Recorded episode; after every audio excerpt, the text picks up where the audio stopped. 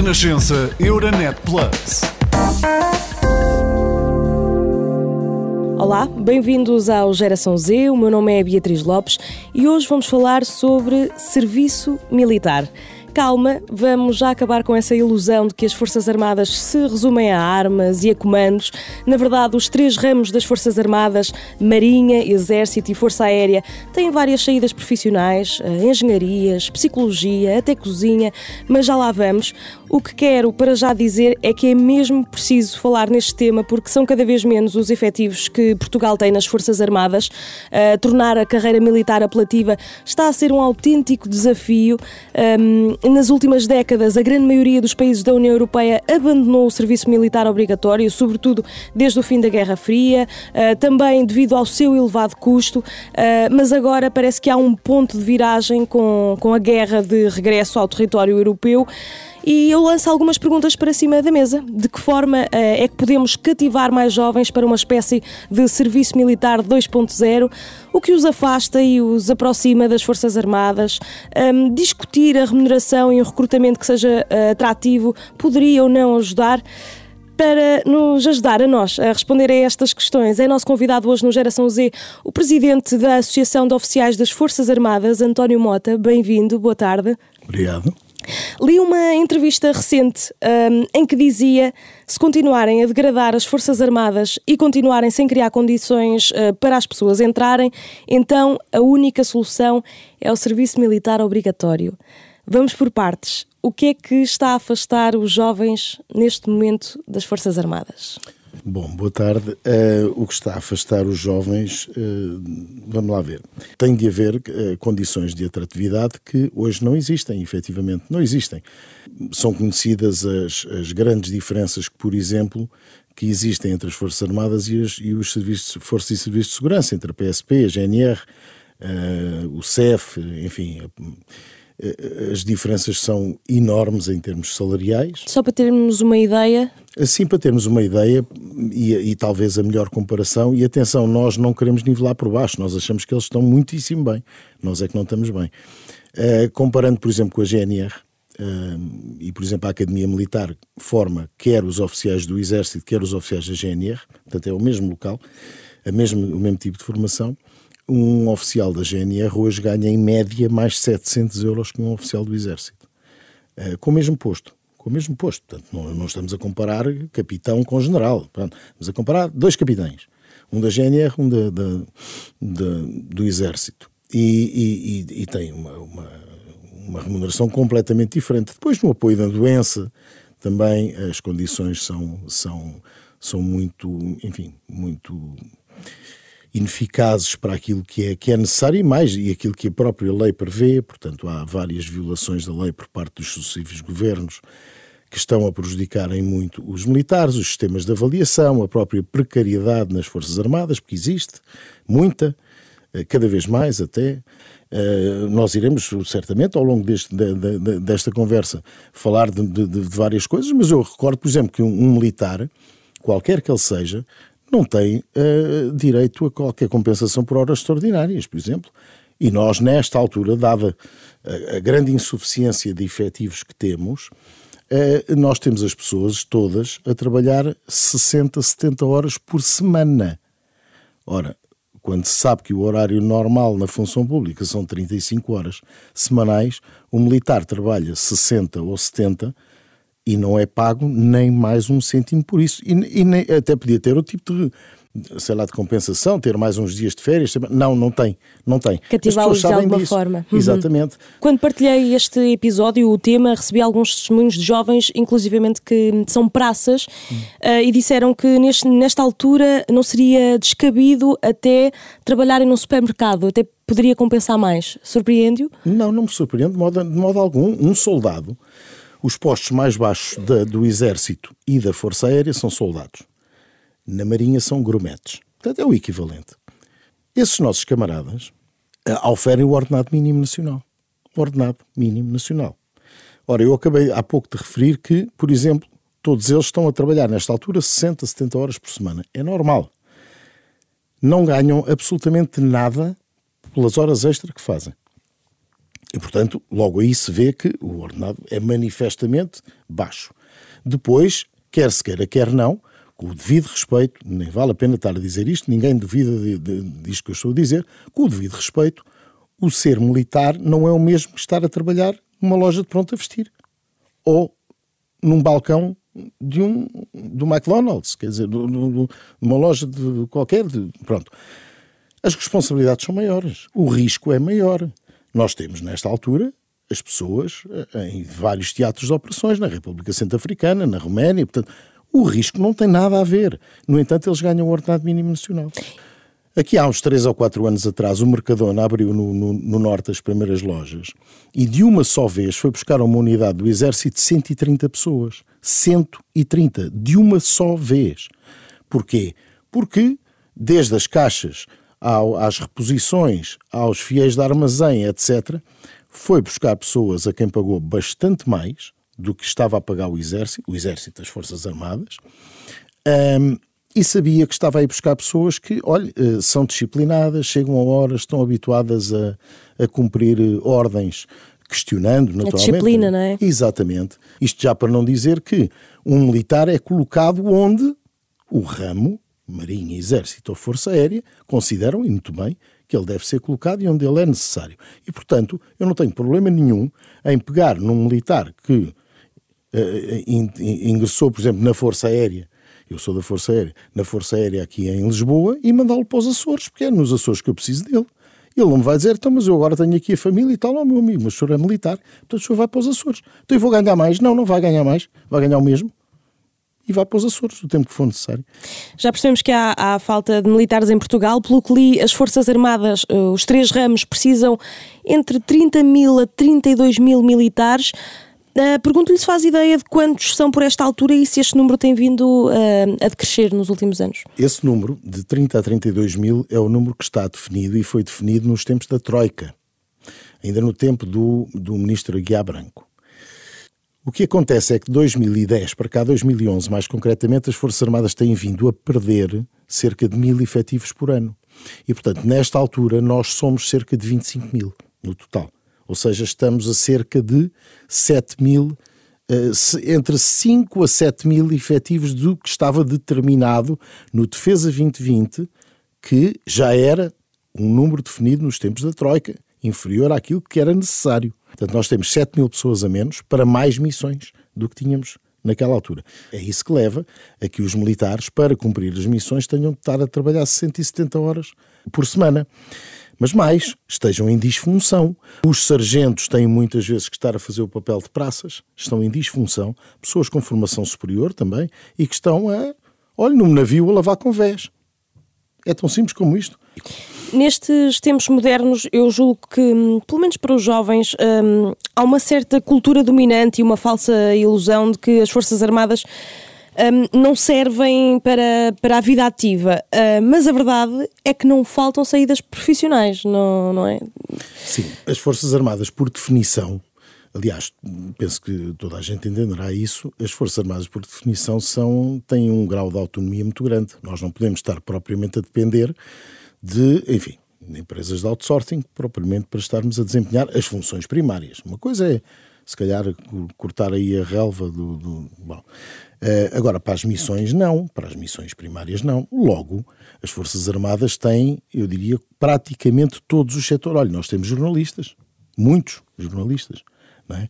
Nós temos pessoal em todas as áreas da engenharia, nós temos médicos, nós temos enfermeiros, nós temos técnicos superiores de diagnóstica e terapêutica, temos informáticos, nós temos todas essas subespecialidades, vamos dizer assim, dentro das Forças Armadas.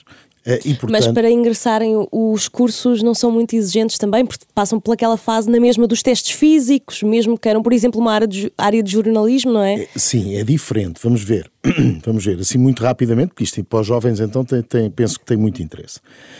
Existem oficiais, sargentos e praças, são as 3 categorias dentro das Forças Armadas. Para ser oficial nas Forças Armadas hoje em dia, todos somos licenciados e a generalidade mestrados. Há 2 formas de ingressar como oficial. Ou se entra com o 12º ano, escolaridade obrigatória, 12º ano, e se vai para a Escola Naval, no caso da Marinha, a Academia Militar, no caso do Exército, ou a Academia da Força Aérea, no caso da Força Aérea, entra-se com o 12º ano e vai-se fazer a licenciatura e o mestrado lá dentro. E, portanto, estão ali 4 anos, 5 anos, 6 anos, a fazer as respectivas licenciaturas. E, no final, são, neste caso, oficiais do quadro permanente. Nós temos uma série enorme, entre os 3 ramos, de licenciaturas que temos a capacidade de internamente ministrar, muitas engenharias, administração militar, portanto, as economias, gestão, tudo isso nós conseguimos ter lá dentro. Mas lá está, precisamos de médicos, precisamos de enfermeiros, não temos essa capacidade e, portanto, as pessoas ingressam na mesma e depois vêm fazer o curso cá fora, nas faculdades cá fora, são militares, mas estão destacados cá fora a fazer o curso, chegam ao fim e estão, pronto, são oficiais. Essa é uma das formas. A outra tem a ver com, e portanto aí são todos do quadro permanente. A grande maioria dos oficiais não são do quadro permanente. São contratados durante 6 anos, no caso da Força Aérea e do Exército, e da Marinha também, podendo depois ingressar ou não no quadro permanente mais tarde. Esses, para virem e entrarem imediatamente como oficiais, já vêm licenciados. Nós não temos a capacidade, nem teria lógica, de formar Beatriz Lopes. Não temos, não vamos ter uma faculdade de jornalismo. Pronto. Então o que é que fazemos? Abrimos concursos. Nós precisamos de... A Força Aérea precisa de 10 jornalistas. E a Beatriz concorre. Está dentro das condições, já tem o curso, tem a idade para poder entrar. Concorre e entra. Se for, passa pelos testes, os tais testes que estava a referir, depois testes médicos, testes físicos, etc. Primeiro pela classificação, não é? Depois... Exatamente. Tem a ver também com o número de vagas e com o número de pessoas que concorrem. E depois tem de fazer uma série de testes, testes físicos, testes psicotécnicos, testes médicos. Não, estava aqui a pensar se poderia ser um entrave, por exemplo, sendo jornalista, se poderia ser um entrave a exigência de testes físicos, não é? Fazer X piscinas e... Acima de tudo é militar. E quando vai ter a sua formação militar, vai ter de aprender a disparar uma arma. E vai ter que aprender a determinada ordem unida. Portanto, há uma série de condições que são gerais a todos os militares, desde o piloto até aos comandos, até ao informático, até ao engenheiro eletrotécnico. Eles, acima de tudo, ou nós, acima de tudo, somos militares. Depois temos as tais especialidades, mas, acima de tudo, somos militares. Acha que as notícias que vão surgindo de alguns episódios no seio das Forças Armadas podem afastar os jovens, de certa forma? De que episódios é que fala? E é preciso ter muito cuidado. Por exemplo, agora a morte de um militar em Santa Margarida que se encontrava ao serviço. Quem lida com armamento, e estamos a falar de pistolas, estamos a falar de espingardas, estamos a falar de metralhadoras, aquilo para que as pessoas... espingardas automáticas. Estamos a falar de granadas, estamos a falar de muito equipamento letal e os militares lidam com esse equipamento. E, portanto, um acidente... Olha, mal comparado, um acidente que a Beatriz tenha aqui, se calhar o chão estava molhado, escorregou, caiu, ou tem aqui um microfone que até faz uma faísca e a queima, ou coisa. Porque é o seu métier, é este. O nosso é andarmos armados. E, portanto, os acidentes acontecem. Não é isso que afasta os jovens, de maneira nenhuma. Nós não temos essa ideia. Se me falar de situações como aquelas que ocorreram no caso de comandos... que houve mortes já por algumas vezes. Felizmente veio-se a comprovar em tribunal que não foi por influência de nenhum dos instrutores. Todos eles foram devidamente ilibados, só há 2 ali que estão com algum problema, mas não tem nada a ver com as mortes que ocorreram. O que acontece é que a instrução militar tem vários graus, consoante as exigências. Eu sou informático, estou a falar do meu caso concreto, eu sou informático da Força Aérea Portuguesa e, portanto, não tenho que ter, em termos enfim, quer físicos, quer de preparação militar específica, o mesmo treino que tem um comando, evidentemente. Esses estão na República Centro-Africana há 6 anos e não temos uma única baixa. E ao que se saiba, infelizmente, o digo, não o digo com gozo, mas o inimigo, quem está do outro lado, já teve uns milhares de baixas. Pronto. E nós não temos uma única. São pessoas altamente treinadas, enfim, de uma forma adequada àquilo que vão encontrar nos teatros de operações. Eu fui treinado para ser dos melhores informáticos do país, segundo dizem. Mas dizem, não é só relativamente a mim, é relativamente aos meus camaradas das Forças Armadas que são informáticos. E podia alargar isto a todas as tais especialidades. Pronto, e é isto. Falemos também da importância de cativá-los. Desde 2004 que temos o chamado Dia da Defesa Nacional, com milhares de jovens a serem convocados. Vale de alguma coisa? Surta algum efeito? O que é que lhe diz a sua experiência? Para nós é um dia importante, porque lá está, e principalmente desde que terminou o serviço militar obrigatório, é o único contacto garantido que todos os jovens com aquela idade, aos 17, 18 anos, que é a altura, têm com a realidade das Forças Armadas. Porque até então, lá está, tinha o pai, o irmão, o tio, o primo, todos passavam pelas Forças Armadas. Hoje não. E, portanto, é uma altura em que são confrontados com a realidade do que são as Forças Armadas. Agora, são confrontados com a realidade cor-de-rosa do que são as Forças Armadas. Naturalmente que não se entra ali em pormenores de depois tu vens, mas eu só te pago o ordenado mínimo. Nem sequer vamos falar nisso. O que eu lhes vou mostrar, e muito bem, são as missões extraordinárias que a Marinha desempenha diariamente e que todos os cidadãos deviam ter o Dia da Defesa Nacional. Mesmo os mais velhos que não tiveram, deviam ter. É um dia importante, é um dia em que os jovens se apercebem daquilo que as Forças Armadas efetivamente fazem, saem de lá, eu já assisti, e eles saem de lá absolutamente, enfim, apaixonados todos. Isto é incrível. Aquilo que se faz dentro das Forças Armadas é incrível, realmente. Bom, e é isso que se tenta. Depois, lá está, depois na prática, depende da unidade onde ocorre. Se uma unidade do Exército sempre se leva os jovens ali a um carro de combate e entram no carro de combate e isto tem metralhador e tem lá está os miúdos de 18 anos, aquilo é loucura total. Eles têm esse contacto, mas é nos jogos da PlayStation, ali tem não é? A farda, toda ali devidamente fardada e tal, a disciplina. Agora vamos todos almoçar. Estão convidados a almoçar connosco. Vamos todos almoçar. Vamos, não, calma. Todos aí em filinha, direitinhos, caladinhos, sossegadinhos, por aí fora. Até acham. Portanto, tudo aquilo é um dia de conto de fadas, como nós dizemos. Mas ainda há pouco me disse que muitas vezes este é o primeiro contacto que tem, não é? É o primeiro então, e único. Então, se corre bem e se é o primeiro contacto e único que tem, não devíamos, pelo menos, promover mais iniciativas como estas? Devíamos, mas repare, para estar a contar histórias da carochinha às crianças, não é?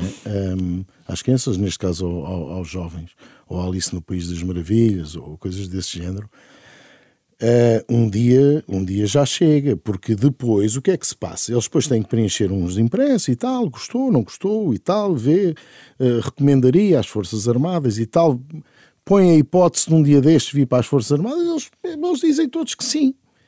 E depois, eu aqui não quero, estava a tentar hoje evitar isso, mas não posso deixar de o fazer.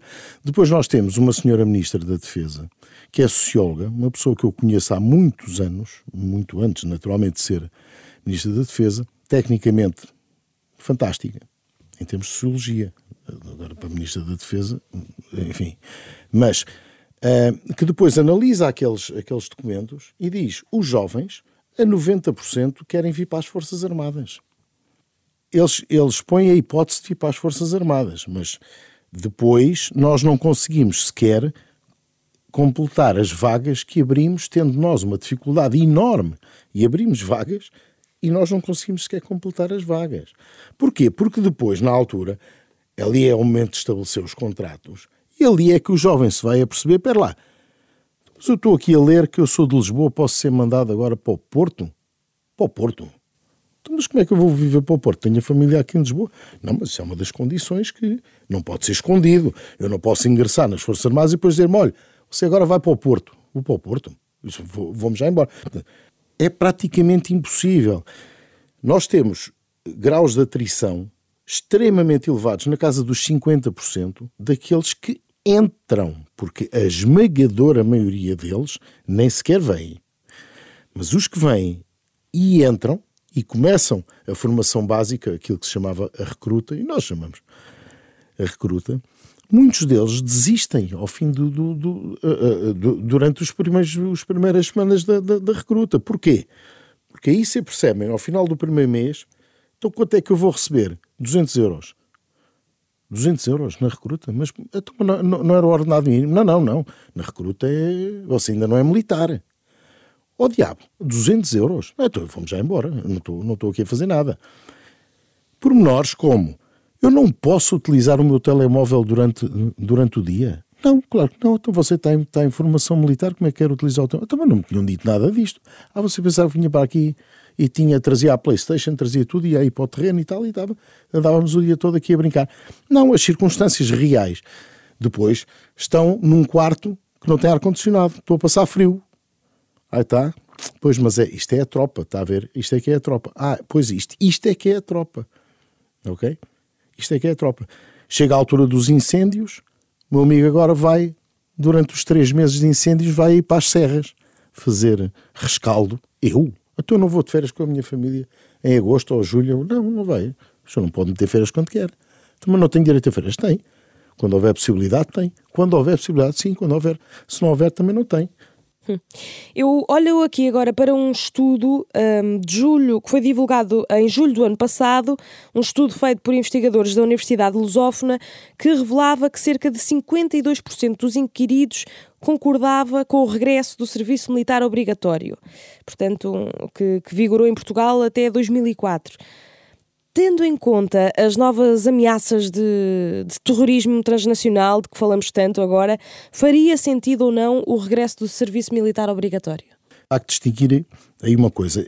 Quando se avalia, quando se entrevista 100 pessoas, a maioria é capaz de concordar com o serviço militar obrigatório, mas se formos ver a faixa etária, estamos a falar de pessoas dos 50 anos para cima. Para cima. Que concordam. Dos 50 anos para cima, a percentagem, se entrevistássemos só pessoas dos 50 anos para cima, a percentagem era para aí 80%.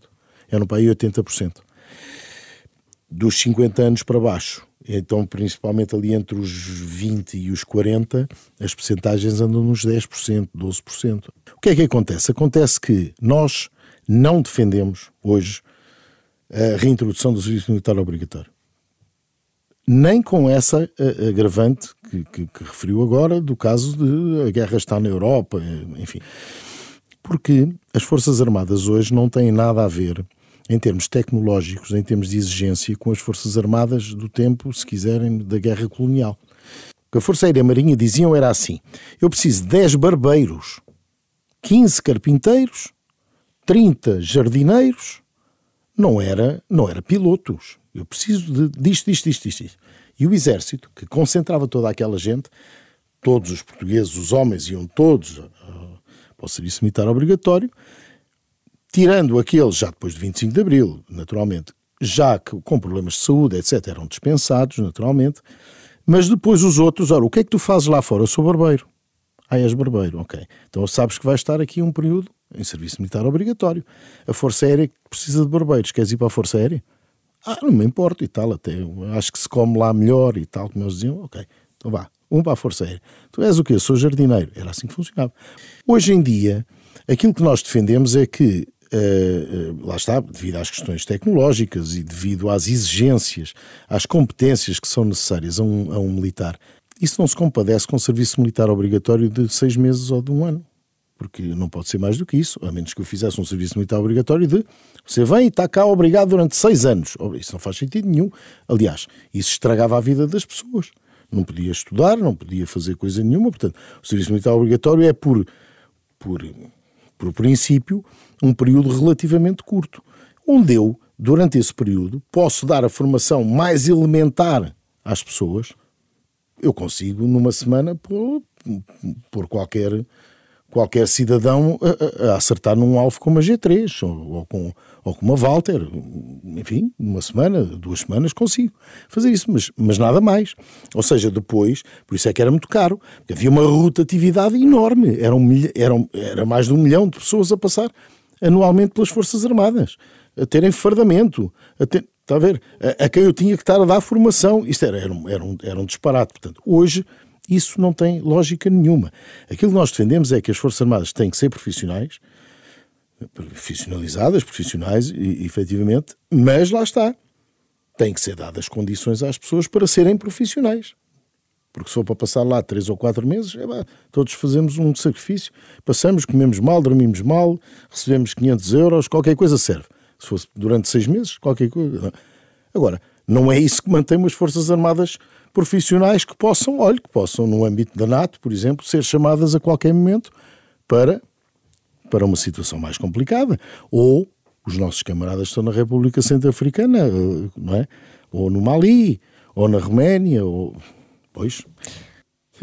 Na mesma linha de pensamento, deixe-me também perguntar-lhe se faria sentido, acho que já percebi que não, se faria sentido a criação de um exército único europeu, não só aqui para que a União Europeia reduzisse a sua dependência, de certa forma, relativamente aos Estados Unidos, mas também para que se afirmasse mais no mundo. Nós não, por princípio, nós não somos a favor da existência de um exército europeu, nem de perto nem de longe, mas isso acho que será difícil encontrar algum militar que seja, por diversas razões. Nós somos a favor, naturalmente, a ver, como é que eu vou dizer isto de forma a não ser mal interpretado? Nós somos 100% por a nossa função ser a defesa militar da República. Nós defendemos Portugal. Nós juramos defender Portugal e os portugueses. Desde logo aí, há aí logo um problema, que é quem jura defender Portugal e os portugueses não está a jurar propriamente defender os italianos e os belgas. Portanto, um exército europeu, o juramento dos militares fazem, porque obrigatoriamente tem que estar debaixo do juramento, porque no limite... Nós afirmamos, por juramento, que damos a própria vida.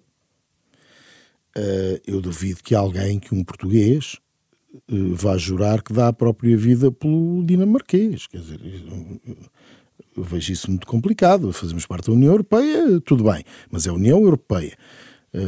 Finanças, circulação de pessoas e tal. Agora, isso implicaria que, num determinado conflito, eu... com a mesma disponibilidade, defendesse o território português ou o território dinamarquês. Felizmente, já não será no meu tempo, eu não. Agora, defendemos sim que, no âmbito, por exemplo, da União Europeia, o que hoje não existe, sejam, vemos isso é prático, inclusivamente, que possa haver a capacidade de rapidamente se formar um exército que tem que acudir a determinadas situações, que é formado por componentes do exército italiano, do exército português, do exército francês. Uma mobilização, não é? Exatamente. Necessário. Agora, nada de misturar as Forças Armadas portuguesas com as Forças Armadas espanholas, quer dizer, nem pensar nisso. Fazemos exercícios conjuntos, fazemos tudo e mais alguma coisa, mas em última análise, e isso é uma coisa que nós estudamos desde que entramos nas academias, em última análise, os espanhóis são os meus primeiros inimigos. Estão mesmo aqui ao lado. São os meus primeiros inimigos e foram, ao longo da história, durante muitas vezes. Quem é que diz a mim que não são? Os russos e os ucranianos foram amigos durante a vida toda. Há, pois.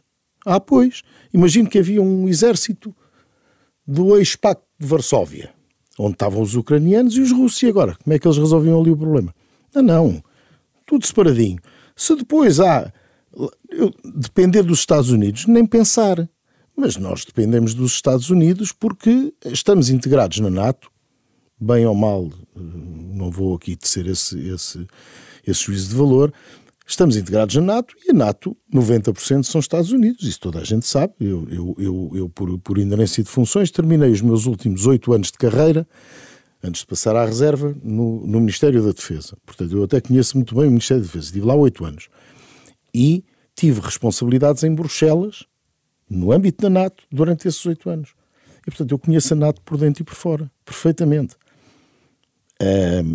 E quando eu afirmo os Estados Unidos são um país da NATO como Portugal é, evidentemente os Estados Unidos financiam a NATO a 90%, Portugal tem 0,03% do financiamento da NATO, tem os meios que tem, enfim, depois há ali um acordo escrito, efetivamente, nós, enfim, se formos atacados, o artigo 5º assegura que os outros países da NATO nos vêm aqui defender, mas isso não quer dizer que eu vá prescindir de maneira nenhuma do meu exército. Um conselho que gostaria de deixar aos jovens que nos ouvem? Não desistam dos sonhos, e se o sonho deles for ser militar, não hesitem, porque tem muitas compensações, tem muitos pontos positivos que vão descobrir e que lhes vai agradar muito. Portanto, não se cinjam. Eu compreendo que as pessoas não vivem do reconhecimento, das palavras diárias do seu Presidente da República, que somos os melhores militares do mundo. Portanto, as pessoas não vivem disso. Mas ser militar é algo realmente de muito, muito, muito, muito especial, e quem tenha esse sonho e quem tenha influências positivas de pessoas próximas, pois que o siga, que não hesite. Obrigada. Obrigado. António Mota, Presidente da Associação de Oficiais das Forças Armadas. O próximo Geração Z regressa daqui a 15 dias, dia 1 de março. Até lá. Renascença Euronet Plus, a rede europeia de rádios para compreender melhor a Europa.